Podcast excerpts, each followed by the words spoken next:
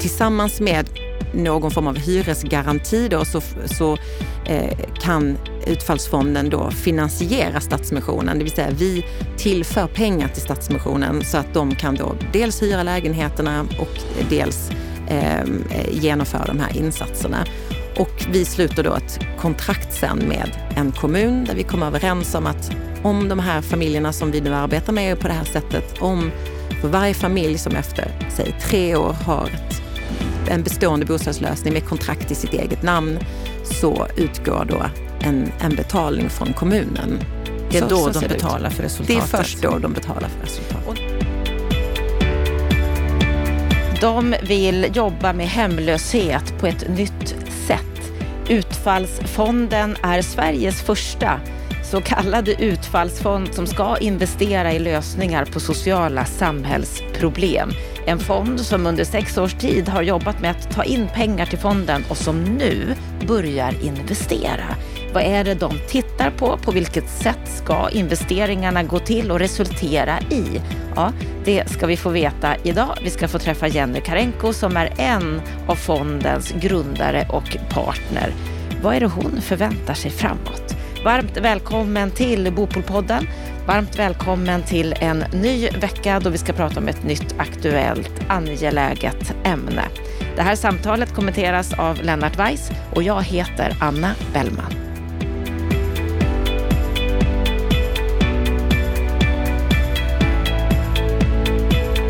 Att locka investerare till gröna omställningsprojekt har ju varit relativt lätt att göra, men ganska mycket svårare att hitta pengar och engagemang och styra kapital till bolag och organisationer som vill hitta nya lösningar på sociala utmaningar.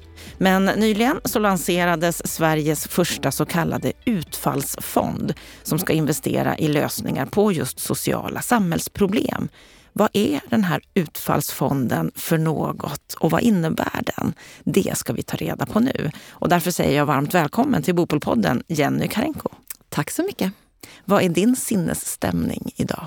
Men den är positiv av flera anledningar. Dels så har det ju äntligen blivit sommar. Men sen så tycker jag också att det händer väldigt mycket spännande saker inom det sociala området och att både på EU internationell nivå och i Sverige så rör det på sig för första gången på ganska länge. Så jag är ovanligt positiv trots Rör andra. på sig på vilket sätt? Ja, men det eh, skapas bättre förutsättningar för att just rikta finansiering till eh, innovativa och kanske preventiva sociala eh, lösningar. Eh, vi ser fler och fler regioner som vill ge ut så kallade hälsoobligationer för preventivt arbete. Vi ser att det finns initiativ på EU-nivå att eh, stärka den så kallade sociala ekonomin. Ehm, det finns eh, mer och mer forskning som startas just att, för att försöka se vilka sociala initiativ som faktiskt ger eh, en mätbar effekt. Eh, och vi börjar också kanske ifrågasätta om liksom staten ska drivas som ett aktiebolag, vilket jag tror kan vara hälsosamt. Hälsosamt på vilket sätt? Ja, men för att, eh, och det här är faktiskt helt opolitiskt då vill jag säga, men för att det välstånd som skapas i ett land, i ett land som Sverige som ändå har en stark industri och en stark ekonomi i grunden. Eh, för att det välståndet faktiskt ska komma människorna som bor i landet till nytta så måste vi ha ett ökat fokus på att det vi gör också skapar mätbara utfall, som vi kallar det då, eller resultat, mätbara positiva förändringar. Och under många år så har vi ju bedrivit offentlig verksamhet eh, i mångt och mycket eh, som ett aktiebolag där det, har, liksom, det som har premierats har varit ekonomisk effektivitet. Eh, och jag hoppas att vi kan röra oss eh, successivt bort från det och öka fokus på att vi lägger pengar på resultat. Eh, till exempel så gjordes det ju en utvärdering Eh, förra året av Skolverket av hur de här 22 miljarderna som vi har lagt på att skapa en jämlikare skola, vilket resultat det faktiskt har gett. Och då konstaterar Skolverket själv att det går inte att se något resultat. Eh, däremot har man säkert för de här pengarna kanske upphandlat så billiga lösningar som möjligt, det kan jag inte ha någon åsikt om. Men det är ju inte väl spenderade pengar om de inte ger något resultat. Så du menar ett skifte i mindset här och i hur man mäter? Jag skulle vilja se ett skifte i mindset. Ja. Jag skulle vilja se att vi i högre utsträckning både eh, naturligtvis den offentliga sektorn, men också den privata sektorn som ju lägger en hel del pengar numera på hållbarhetsarbete. Att vi lägger hållbarhetsbudgetarna på saker och ting som skapar skillnad för de människor som de ska finnas till för. Men kan du se någon skillnad här mellan det privata och det offentliga i hur man mäter just utfall och resultat? Jag skulle vilja säga att ja, det finns skillnader, men de är inte nödvändigtvis så att det ena är bra och det andra är dåligt. Utan jag skulle vilja säga att vi drivs av olika incitament. Ehm, det privata har ju, om man får lov att generalisera grovt, så är det ju inte så överallt såklart, men det privata har ju drivits väldigt mycket av hållbarhetsarbeten som ett kommunikationsverktyg och nu på senare tid som ett riskhanteringsverktyg. Men man har inte alltid mätt och följt upp om det faktiskt skapar ett värde för de människor eller för den miljöproblematik som man försöker adressera, utan har det gett mycket positiv branding egentligen. Och Eh, med allt som sker nu inom både taxonomin, alltså EU-taxonomin och vilket också sker när det gäller krav på hållbarhetsrapportering så ställs det ju ökade krav faktiskt på att man ska man kunna hävda att man har gjort någonting hållbart så ska man också kunna rapportera och påvisa att någonting positivt har skett. Eh, så inom det privata har det väl varit mycket det. Inom det offentliga så har det ju handlat om att vi eh, har ett offentligt system som drivs på ettårsbudgetar. Vi har fyraåriga mandatperioder. Och incitamenten har ju varit, sitter du i förvaltning så har incitamenten varit att behålla så mycket budget som möjligt. Och på den liksom övergripande nivån har det ju varit att eh, ha så god ekonomisk hushållning som möjligt. Så att ett bra sånt exempel är väl att Region Stockholm slog sig lite grann för bröstet under pandemin och sa att de gjorde ett överskott på över 5 miljarder. Är det egentligen bra när vi hade en sån enorm hälsokris? Finns regionerna till för att skapa ett så stort överskott? Så ja, jag hoppas att det blir en mer, ett mer fokus på utfall. Det här är ju en intressant start på det vi ska prata om i det här programmet och få höra din syn på just de här bitarna. För du är ju en av tre grundare till Utfallsfonden och vi ska alldeles strax gräva lite djupare i vad den är och vad den innebär och vad ni vill åstadkomma för någonting. Men innan dess bara lite mer om dig Jenny. Du är civilekonom i, i botten, har länge jobbat inom Bain Private Equity-verksamhet. Sedan 2017 så har du ett rådgivningsföretag, Prosper, som är specialiserat på just impactinvesteringar både i privat och offentlig sektor. Och du är också verksamhetsansvarig och styrelseledamot i the Swedish National Advisory Board for Impact Investing. Och det är ju någonting som är, vad jag förstår, relativt nytt och du är en av de som har jobbat längst med det. Och när du började med det för några år sedan, då var det inte någon stor fråga. Impactinvesteringar. Det var i alla fall en mindre fråga då. Man, eh, 2016 ungefär när jag började jobba med de här frågorna så pratade man ju väldigt mycket om ESG och att det var liksom en riskhantering egentligen. Att undvika miljömässiga, sociala och styrningsrisker. Men det utvecklas ju hela tiden eh, mot mer och mer egentligen, alltså mer och mer hållbara, mer och mer positiva ehm, eh, investeringar och, och, styrning av företag. Så att vi har ju rört oss mer mot, från ESG nu mot hållbara. Och hållbara är ju mer att man ska försöka flytta fram positionerna, inte bara undvika att göra skador utan faktiskt försöka bidra till positiv utveckling. Och nästa steg, liksom toppen i pyramiden, är väl faktiskt att eh, verkligen kunna påvisa mätbart att man har gjort någon skillnad. Så att, eh, jag har varit med på resan från ESG mot mer impact. Och nu är du med på att starta då Utfallsfonden, en av tre grundare, du general partner. Vad betyder det att man är general partner? Det betyder egentligen att man är ansvarig för att förvalta fonden, eh, till skillnad från en limited partner som är den som har satt in pengarna i fonden. Och vad är Utfallsfonden? Utfallsfonden är eh, en fond som har som mandat att investera i företag eller organisationer som kan leverera mätbara positiva utfall på våra stora sociala och hälsomässiga samhällsutmaningar. Och det innebär att vi kan gå in både som aktieinvesterare, men vi kan också gå in och finansiera så kallade utfallskontrakt. Och utfallskontrakt är att en organisation, det kan vara en idéburen organisation, det kan vara en sammanslutning av flera organisationer eller en privat aktör, som istället för att leverera en prestation för att lösa ett hälsomässigt eller socialt problem eh, får rörelsekapital från oss, från fonden, så att en beställare, till exempel den offentliga sektorn, kan betala för resultaten istället för förtjänsten. Så att istället för att betala för nu tar jag ett schematiskt exempel, men istället för att betala för antal timmar som hemtjänsten spenderar hos våra äldre så betalar man för antalet friska och lyckliga eh, äldre. Det vill säga det tilltänkta resultatet i det som triggar betalning. Och hur ser den affärsmodellen ut? Ja, men för oss som fond så ser den affärsmodellen ut på det sättet att vi betalar som sagt då för den här insatsen eller finansierar på andra sätt eh, organisationen. Och vi tar då risk på att de här utfallen kanske inte infinner sig. Och i början av ett sånt kontrakt så kommer man överens med till exempel en kommun eller en region eller en annan beställare av de här utfallen om vilket pris varje utfallsenhet ska ha. Så för varje familj som insatsen tar ur hemlöshet in i ett hållbart, en hållbar boendelösning, vad ska det kosta för utfallsbeställaren? Och i det priset och i den betalningsmekanismen så ingår det då en, en riskpremie för fonden.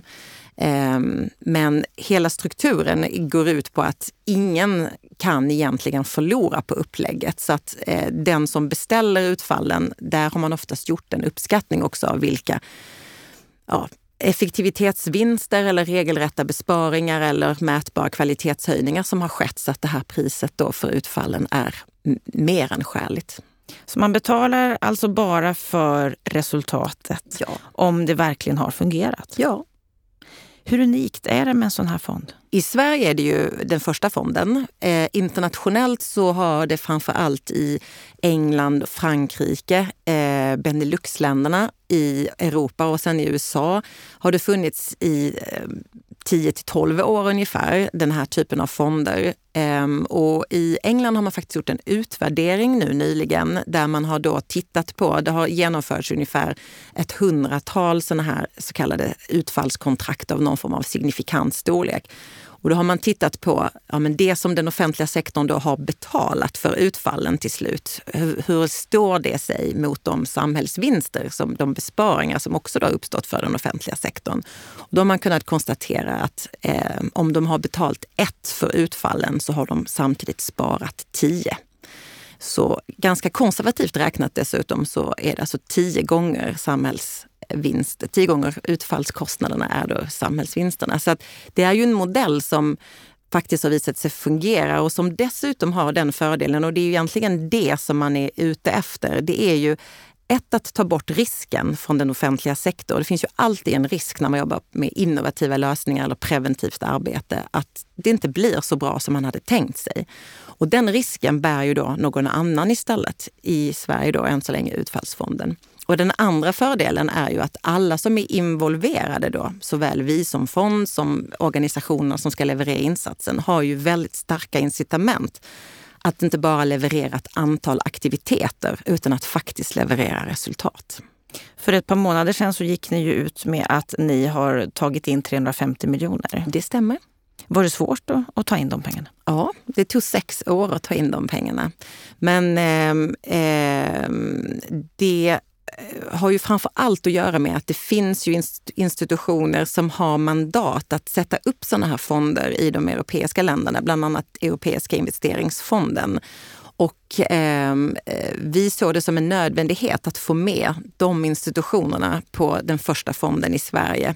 Och eh, processen med dem har varit förhållandevis lång. Men nu är vi väldigt glada över att hälften av våra pengar i fonden kommer från Europeiska investeringsfonden, 175 miljoner. Och ytterligare 100 miljoner kommer från Saminvest som är svenska statens riskkapitalbolag. Och hur kom den här idén upp hos er? Men vi jobbade alla tre inom olika områden inom, eh, vad ska man säga, impactområdet eller inom sjukvården eller den offentliga sektorn eller på andra sätt som då jag som mer kommer från investeringshållet där vi kunde konstatera att våra traditionella finansieringsmekanismer, riskkapital, aktieinvesteringar, obligationer fungerar väldigt väl för de gröna investeringarna som är i stort ganska teknikbaserade och som dessutom är skalbara. Sätter du ett filter på ett avgasrör här i Sverige så är det ju sannolikt att eh, utsläppen minskar lika mycket framför ett avgasrör i Indien. Men om du löser hälsomässiga eller andra typer av sociala problem så är de inte kanske riktigt lika skalbara och då är inte riskkapitalet heller riktigt lika intresserat. Så vi såg alla behovet av andra finansiella lösningar för att skala sociala väl, välfungerande sociala lösningar och också för att inte S då skulle förbli så underfinansierat som det är. Så fonden bygger egentligen på det konstaterandet. Hur har den tagits emot? Vi upplever att den har tagits emot väldigt väl eh, faktiskt. Eh, vi har ju en eh, möjlighet att Eh, så att säga, testa på vår hemsida om det är så att ens organisation eh, skulle passa för en investering från Utfallsfonden. Och bara under den första veckan så fick vi in över 40 ansökningar via eh, via det verktyget. Så att det, eh, det, och det togs emot väldigt, väldigt väl av, liksom, i alla delar. Vi, vi har fått spontana kontakter från eh, kommuner och regioner som är intresserade av att just få en riskdelning till stånd med, med fonden för olika innovativa eh, projekt som de har för att testa nya lösningar på sociala problem. Eh, flera utförare alltså som har bra lösningar, både idéburna och privata. Eh, men även andra stora intressentorganisationer som har visat intresse och eh, då menar jag allting ifrån SKR och Upphandlingsmyndigheten och så vidare som har tagit emot det här väldigt Så väldigt positivt. blandat vilka som har anmält ja. sitt intresse? Ja, upplever att det, det, har varit väldigt välkommet att någon sätter liksom första spadtaget i en ny, en ny finansmarknad som har Alltså det, skillnaden mellan det som vi gör och kanske det som många eh, impactinvesterare gör i den gröna sektorn är ju att vi kan ju faktiskt bara skapa någon form av avkastning i fonden om det är så att vi skapar positiva mätbara utfall. Hela vår investeringsmetod bygger på att inga utfall, ingen avkastning. Medan i andra sektorer skulle man ju kunna få en avkastning bara för att det kommersiellt är väldigt framgångsrikt, även om inte det ändrar någonting för, på det problemet som man säger att man vill adressera. Men det är omöjligt i vårt fall. Och, eh, och jag är stolt över att vi jobbar så. Ni jobbar så, men hittills har ni mest jobbat med att ta in pengar. Så är det. Man och måste börja kom, där. Ja, ni måste börja där. När kommer ni börja investera? Vi håller på nu. Vi är ju eh, långt framskridna så att säga, i många dialoger inom flera områden. Fonden har ju så att säga, juridiskt existerat i knappt två månader. Så att vi är ju nu igång med att göra de första investeringarna. Och vad är det då ni investerar i? Vad krävs för att man ska fånga ert intresse så mycket så att det blir en investering? Ja, det, det, är då, det finns ju två alternativ egentligen. Antingen så har man ett bolag, ett privat aktiebolag som har en bra lösning men som behöver investera ytterligare för att göra eh, lösningen kanske skalbar eller eh, förfinad, förbättrad på något sätt. Och då kan vi gå in som aktieägare och det tittar vi på i ett antal bolag, bland annat eh, bolag som håller på med avancerad egenmonitorering, alltså att följa upp till exempel kroniska sjukdomar i hemmet istället för inom sjukvården, både för att fria upp resurser men också för att tidigare upptäcka om någonting håller på att gå fel. Eh, där finns en hel del privata alternativ. Eh, så det tittar vi på. Men den största delen av våra investeringar, 80 procent enligt vårt avtal med investerare, ska ju gå till att finansiera utfallskontrakt. Och där tittar vi på, till exempel inom hemlöshetsfrågan då, om fonden kan finansiera ett antal idéburna aktörers eh, verksamhet i samverkan med framåtlutade fastighetsägare så att eh, då fonden finansierar en insats för att x antal familjer som idag riskerar eller befinner sig i hemlöshet får ett hållbart boende i sitt eget namn. Och där då en kommun efter ett antal år då när man har kunnat se att det här är faktiskt en hållbar bostadsrätt, betalar ett fast pris per familj. Och där är vi också ganska långt fram, framgångna, vad man ska säga, för, att det, för den typen av lösningar och den typen av investeringar. Då. Ja, för ni satsar mycket på hemlöshet. Ja, vi satsar mycket på hemlöshet för att vi är av den övertygelsen att eh, problemet är får för lite uppmärksamhet. Eh, vi har ju naturligtvis strukturella problem som inte vi som enskild fond rår på. Eh, bostadspolitiska eh, och strukturella problem som gör att det är svårt eh, att skapa bostäder till de som eh, har svårast att efterfråga det på den reguljära marknaden. Så det vi försöker göra är ju egentligen att, att hitta lösningar i det existerande systemet som kan hjälpa de här personerna här och nu så att inte barnfamiljer med barn, så att inte hela deras barndom försvinner i hemlöshet. Så att säga. Så vi tror att vi måste agera här och nu i nuvarande system. Så ja, vi satsar en hel del på hemlöshet också för att vi tror att det är en förutsättning för att människorna som befinner sig i hemlöshet ska klara att kanske utbilda sig eller att barn ska klara skolan eh, och så vidare. Vi tror också att den strukturella hemlösheten i Sverige driver, eh, inte har en obetydlig påverkan på kriminaliteten. Och här är ni ju ense med Stadsmissionen som vi nyss har haft ett program mm. om när det gäller just deras nya hemlöshetsrapport. Och de är också en organisation som ni samarbetar med. Ja, som vi verkligen skulle vilja finansiera så att deras lösningar... Och hur skulle då ett sånt case se ut? Ja, men då ser det ut så att eh, för att de ska kunna hjälpa hemlösa så måste det ju finnas eh, bostäder tillgängliga. Så det blir ju som ett trepartsupplägg där Stadsmissionen då kan hyra eh, lägenheter av fastighetsägare och, där, eh, och sen erbjuda stöd till familjer som då, ett liksom socialt stöd till de familjer som då får tillgång till de lägenheterna. Både stöd i att klara av sitt boende men också kanske allt stöd som gäller runt eh, att söka de bidrag man har rätt till, att eh, klara av, av att eh, kanske eh, få ordning på sin ekonomi och betala räkningar i tid och så vidare. Men helt enkelt en individbaserad bedömning av vad familjen behöver för att klara av att behålla sitt boende. Eh, Stadsmissionen tar också ett visst ansvar för underhåll och, och skötsel av lägenheterna och ehm, eh, tillsammans med någon form av hyresgaranti då, så, så eh, kan Utfallsfonden då finansierar Stadsmissionen. Det vill säga vi tillför pengar till Stadsmissionen så att de kan då dels hyra lägenheterna och dels eh, genomföra de här insatserna. Och vi sluter då ett kontrakt sen med en kommun där vi kommer överens om att om de här familjerna som vi nu arbetar med på det här sättet, om för varje familj som efter, säg tre år har ett, en bestående bostadslösning med kontrakt i sitt eget namn, så utgår då en, en betalning från kommunen. Det är så, då så de betalar för resultatet? Det är först då de betalar för resultatet. Och när det gäller bolag som ni kan tänka att investera i, mm. hur ser de bolagen ut? Vad är det för typ av bolag?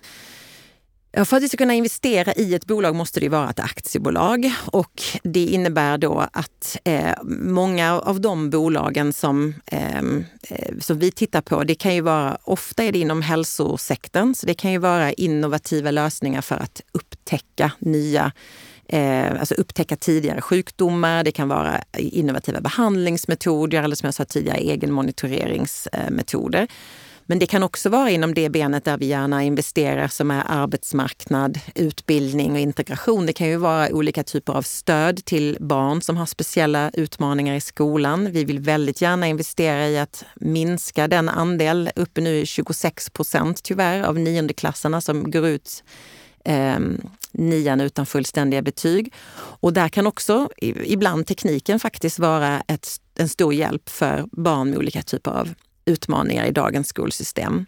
Det investerar vi gärna i. Eh, det finns också eh, en hel del liksom inom språkinlärning, bolag som har innovativa lösningar på att snabbare lära sig språk, kanske också fackspråk. Eh, följer följa olika typer av utbildningar på distans. Det finns VR-teknik som gör att man kan lära sig mycket snabbare någonting även om man inte kan ta till sig text. Kanske är det språket som eh, vi använder här.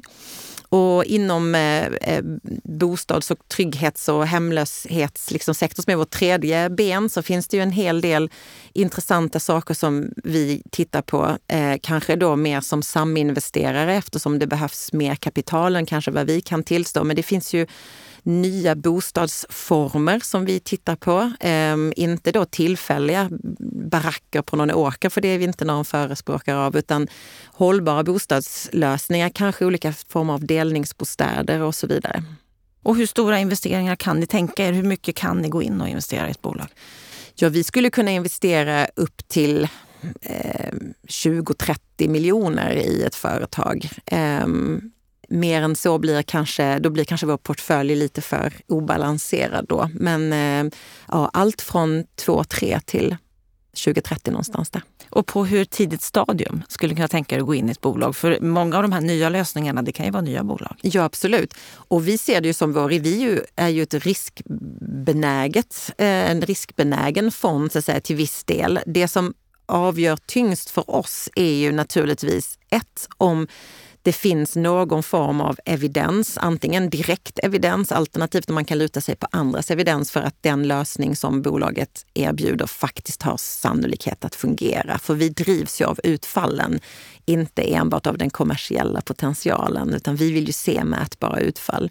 Men också den kommersiella potentialen? Ja, annars kan vi inte få tillbaka våra pengar. avkastning på ja. eget kapital och så vidare. Vad så tänker ni där? Ja, där handlar det ju egentligen om att vi, vi tror ju inte att vi kan liksom programmera oss ur vare sig sociala eller miljömässiga kriser. Så den här SAS-hysterin vill nog inte riktigt vi vara en del av. Men, men vi tror att det finns väldigt många eh, attraktiva eh, affärsmöjligheter inom de här områdena. Och ett sätt att skapa säkra framtida intäkter i de här bolagen är ju faktiskt också att de i sig ingår utfallskontrakt med olika typer av utfallsbeställare. Så det här är ju en affärsmodell som vi gärna inspirerar företagen att anamma. Framför allt de som har för avsikt att sälja till offentlig sektor, vilket ju annars är en svår och trög växande marknad. Så självklart vill vi ju ha avkastning på eget kapital, men vi är också gärna med och affärsutvecklar de här bolagen till mer utfallsdrivna affärsmodeller. Så ni vill vara med på bolagens resa? Gärna. Hur lång tid då?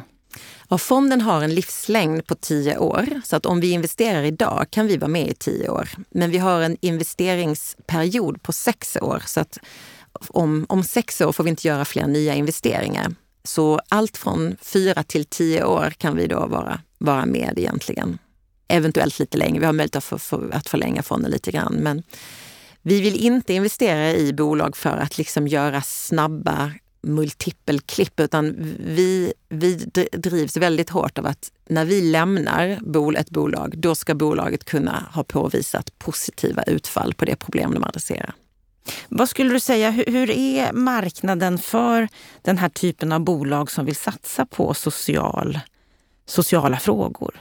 Ja, den är ju fragmenterad kan man säga därför att eftersom det har varit svårt att attrahera riskkapital till bolag som, eller organisationer som adresserar de sociala frågorna så har ju många eh, av de organisationer som vill jobba med de här frågorna kan, mer eller mindre frivilligt kanske tvingats in att eh, organisera sig som ideella föreningar eller som stiftelser för att helt enkelt kunna ta emot bidrag. Eh, och det är ju inte lätt investerat då, men det finns ju å andra sidan numera och det är inte heller någonting vi har uppfunnit en rad olika investeringsinstrument som även passar eh, Eh, idéburna organisationer och icke vinstdrivande organisationer. Bland annat någonting som kallas för revenue-based finance som vi jättegärna tittar på. Och det är ju egentligen att man ehm, eh, man ger ett, ett lån till en sån organisation och sen så tar man istället för en fast ränta med en fast avbetalningsperiod som ju då har mindre risk så tar man risk på eh, intäkterna, det vill säga man tar en, en del av framtida intäkter. Och det är ju ett finansieringsinstrument som fungerar väldigt väl oavsett vilken organisationsform man har. Så ehm, eh, ja, vi, vi ser ju att den sociala ekonomin kommer behöva andra finansieringsinstrument än de här traditionella, framför allt i tidigt skede. För annars så får vi nog bara en väldigt många SAS-investeringar med hockeystick affärsplaner och det är bara en liten, liten mm. fraktion. Intresset är inte så stort för det här området just nu. Jag tror att intresset är definitivt växande för det sociala området. Jag tror däremot att eh, kunskapen är lite låg om hur och kanske kan vi bidra med det lite. Och vad är det då som kommer att avgöra att ni kommer att lyckas?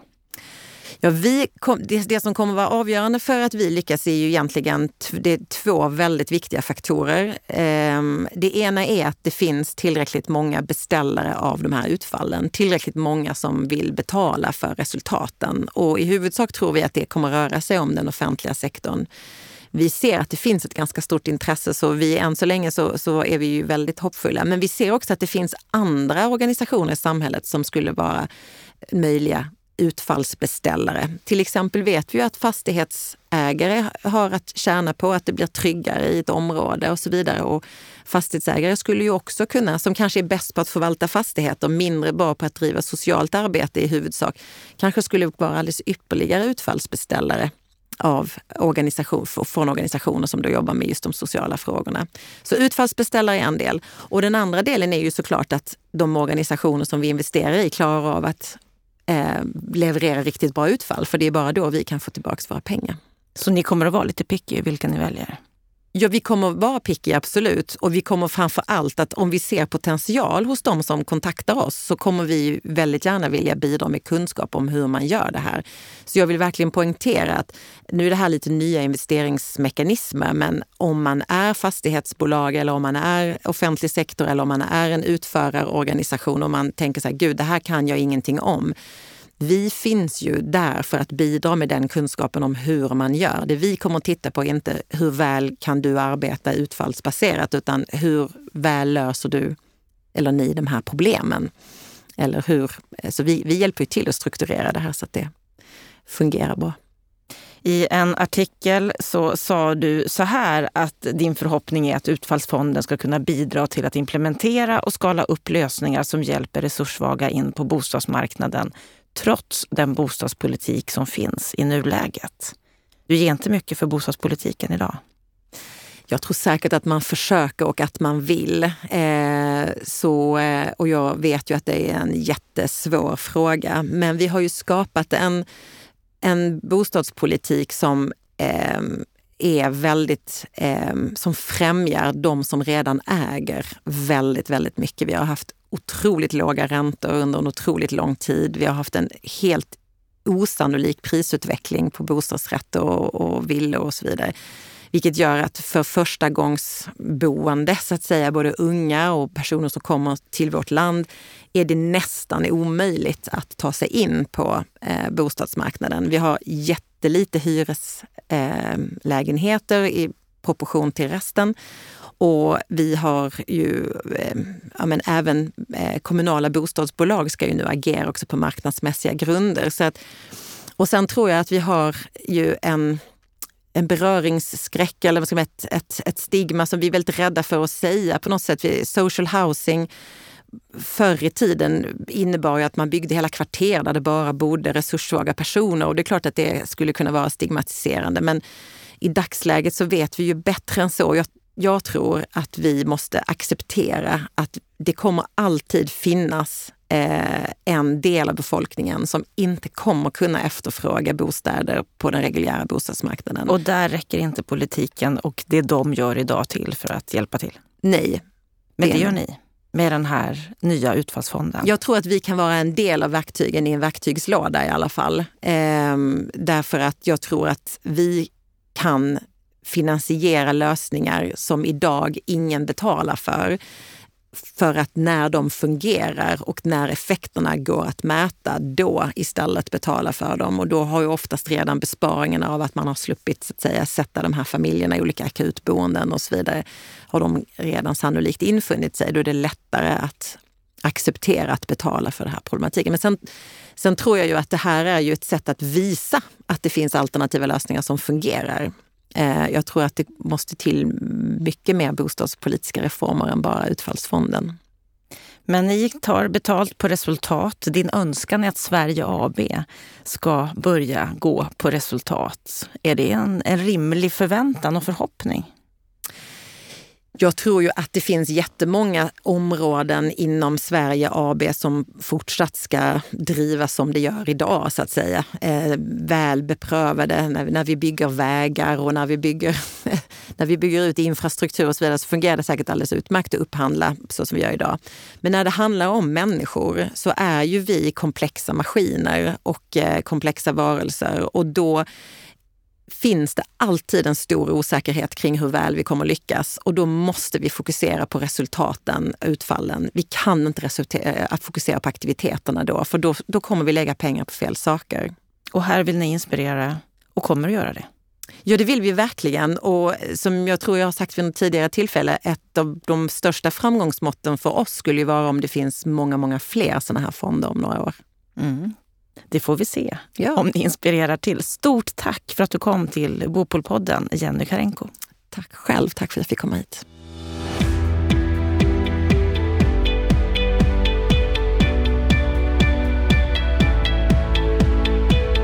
Ja, då har vi hört samtalet med Jenny Karenko. Lennart Weiss, vad tänker du när du hör det här samtalet om Utfallsfonden? Ja, alltså jag gillar ju nya innovativa grepp så att jag kan ju inte vara annat än i någon sorts grundläggande mening positiv. Eh, jag tänkte så det knakade under hela samtalet. Eh, vad kommer det här få för effekter? Hur kommer det att fungera och så vidare? Och det har jag fortfarande svårt att bena ut, så man får väl helt enkelt se. Men man kan ju börja med att kommentera själva intentionen.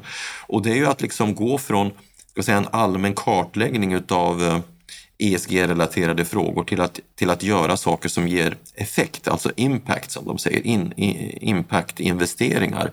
Och det är en väldigt god föresats för vi, vi, vi vill ju ha resultat utav olika satsningar och inte projektsatsningar som man vare sig kan utvärdera eller se någon, någon effekt utav.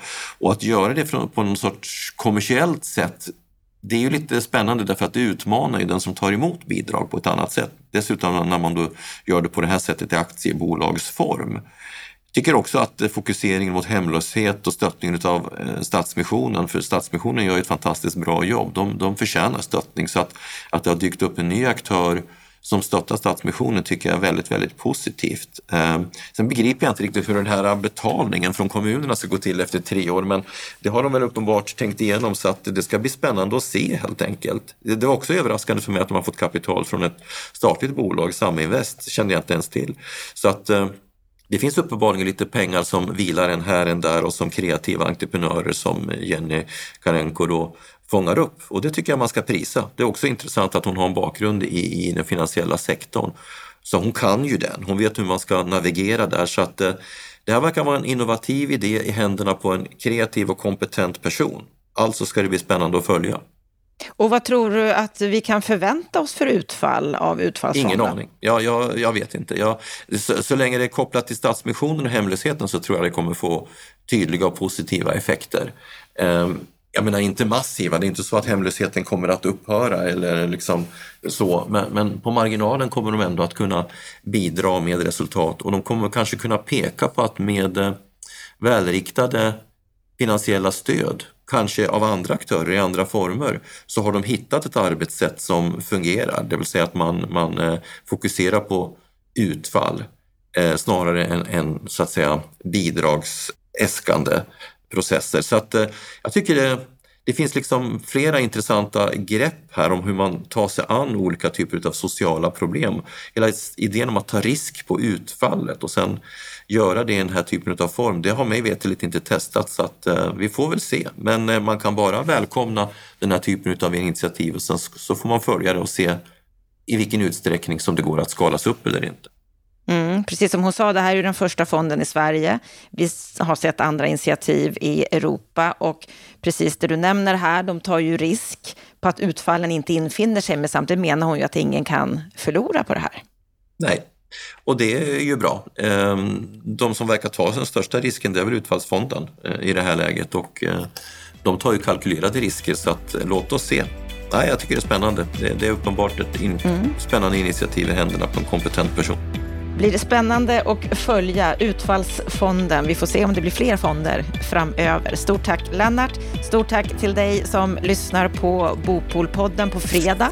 Då är vi tillbaka igen med veckans Aktuellt, det senaste som har hänt inom bostads och fastighetspolitik under veckan och självklart kommer vi att rapportera ifrån Bopol Live Hyresrätt, den konferens som vi kör nu på onsdag om hyresrättens framtid. Fram till dess så önskar vi dig en riktigt trevlig vecka. Må så gott!